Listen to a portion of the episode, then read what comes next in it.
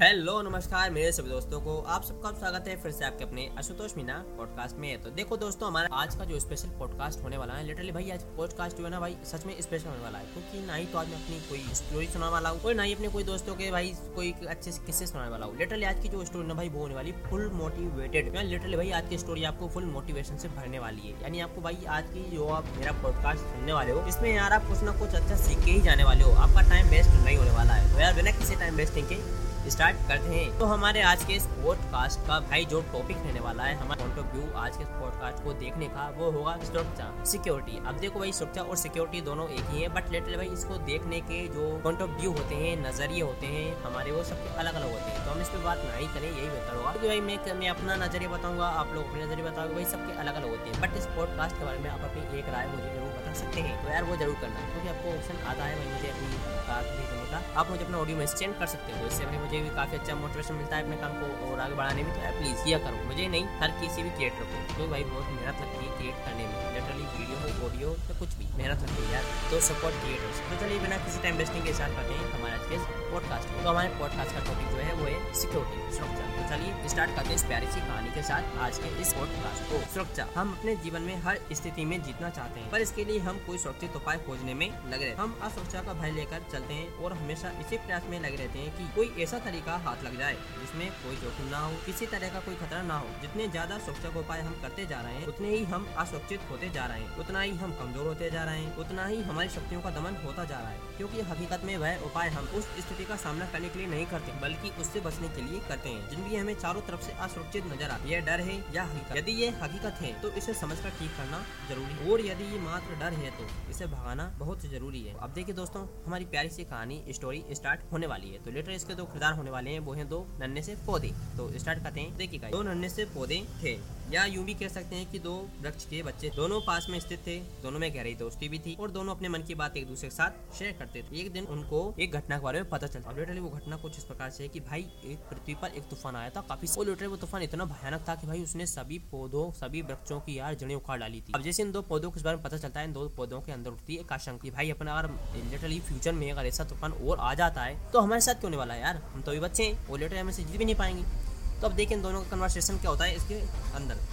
तो उनमें से एक जो, एक तो एक जो उनमें से एक पौधा होता है लिटरली वो बोलता है कि भाई देख, तूफ़ान का आना या ना आना तो हमारे हाथ में नहीं है, और ना ही हम तूफ़ान को रोक सकते हाँ हम एक काम अवश्य कर सकते हैं कि हम आज से कुछ विशेष परिश्रम करें, कुछ और सीखने का प्रयास करें, और अपने जड़ों को मज़बूत बनाना शुरू कर। अपनी कड़ी मेहनत से इन जड़ों को और तने को इतना मज़बूत कर लें कि किसी भी तूफ़ान को सामना करने के लायक बन जाए। दूसरे को उसकी बातें महत्वपूर्ण लग रही थी। उसकी बात पर ज़ोर से हंसा। उसे अपनी शक्ति पर इतना भरोसा नहीं था। वह बोला, क्या पता हम ऐसा कर पाए या ना कर पाए? हम इस योग्य कहाँ आए, हम इतनी कुशलता कहाँ है और इतना श्रम करने के बाद भी क्या पता हम सुरक्षित रह पाए या ना रह पाए। ज़्यादा बेहतर है कि हम कोई सुरक्षित स्थान, कोई बड़ा सारा खोज लें। हम किसी घने जंगल में बड़े बड़े बच्चों के पीछे चलकर स्थित हो जाए वहाँ हम सुरक्षित रह पाएँगे। वहाँ हवाएँ भी आएँगी तो बड़े बच्चों ने रोक लेंगे और हम तक वे पहुँच ही नहीं पाएँगी।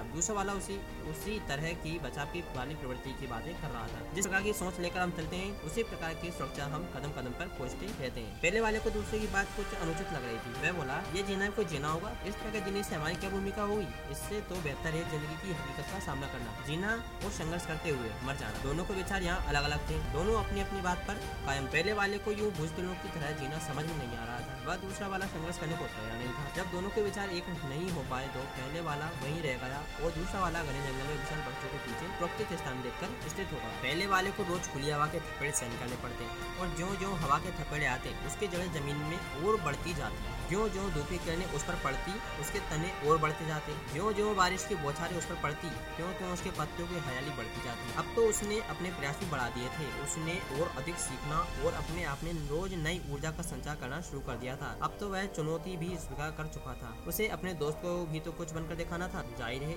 जब कोई किसी चुनौती को स्वीकार कर लेता है या जीतने का अदा कर लेता है तो उसमें बहुत सारी शक्तियों का जागरण होना शुरू हो जाता है। वह पौधा भी अपने आप में कई सारी शक्तियों का जागरण होते हुए देख रहा उसका आत्मविश्वास लगातार बढ़ता जा रहा था। वह लगातार विकास करता गया। इसी विकास यात्रा में प्रतिदिन उसमें नई ऊर्जा का संचार होता। वह एक दिन उस धरती का सबसे विशाल वृक्ष बन गया। उस वृक्ष को खुद को देखकर बड़ा आश्चर्य हो रहा था कि यार, इतना तो मैंने भी नहीं सोचा था। मुझे स्वयं यह पता नहीं था कि मुझमें इतनी शक्ति मौजूद है। इंसान को भी अपनी शक्तियों का पूर्ण पता नहीं होता है। लेकिन जब वह संघर्ष की ओर बढ़ता है तो धीरे धीरे उसमें नई नई शक्तियों का सूत्रपात होता रहता है। इसके बिना वह अपनी शक्तियों को जान ही नहीं पाता। वहीं पर दूसरा पौधा, जो जंगल में जाकर स्थित हो गया था, उसे ना ही तो हवा के थपेड़े मिले और ना ही धूप सहन करनी पड़ी। उसने बारिश का सीधा सामना भी नहीं किया। इसकी वजह से उसका विकास ही नहीं हो पाया। वह एक नन्ना सा बीमार सा पौधा बनकर रह गया। आमतौर पर मनुष्य भी ऐसा आश्रय खोजता रहता है, जहाँ उसको संघर्ष ना करना पड़े।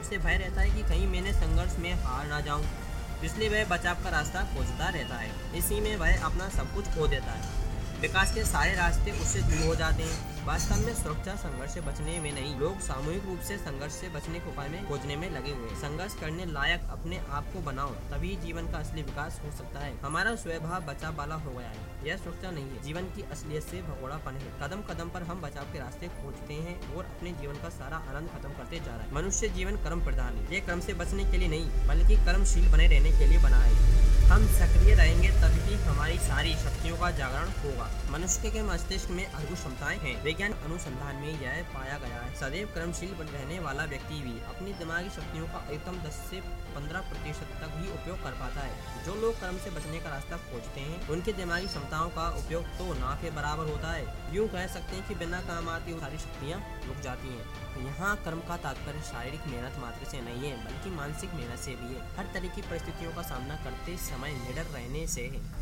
किसी भी तरह के कष्टप्रद माहौल को सहने की बजाय माहौल को अपने अनुसार ढालने से है। अपने आप को बचाने की सोच से नहीं, बल्कि अपने आप को जिताने की सोच से है। आश्चर्य की बात यह है कि जीतने की सोच में ही जीवन का असली आनंद है। अपने अस्तित्व की असली पहचान है, जीवन का असली विकास है। बचाव प्रधान जीवन जीवन का दमन है। उसमें ना आनंद है, ना संतुष्टि है। एक तरह की हीन भावना घर करती जाती है और मनुष्य मानसिक व शारीरिक रूप से करोड़ होता चला जाता है। ज़िंदगी के खेल में जो खुलकर खेलता है, वह जीत जाता है। जो खेल से ही घबराता है, वह तो बेचारा ही रह जाता है। हर मनुष्य के जीवन में संघर्ष में कार्य करने के अनेक अवसर आते हैं, जिन पर बुद्धि विवेक से विजय पाकर वह सफलता की बुलंदियों को छू सकता है। वह आसानी से वे सारे कार्य कर सकता है, लेकिन असुरक्षा का डर उन कार्यों को करने का निर्णय ही नहीं ले पाता। मनुष्य अपने वर्तमान को देखता है की मुझमें तो ऐसी क्षमताएँ है ही नहीं। हकीकत में तो उसके भीतर असीम क्षमताएँ हैं, उनको काम में लेंगे तो वे जागृत होगी। इन क्षमताओं का भी बड़ा अजीब हिसाब है किताब। है जितना इनको सुरक्षित रखेंगे, उतनी ही ये विलुप्त होती जाएँगी, और जितना इनका उपयोग करेंगे, ये ज़्यादा उभरती जाएँगी। यदि आप खुलकर बिना खुलकर, बिना किसी डर के इनका उपयोग करना शुरू कर देंगे तो इनका अधिक विकास होता जाएगा। कि एक दिन आपको यकीन ही नहीं हुआ कि यार, मैं वही इंसान हूँ, जो कुछ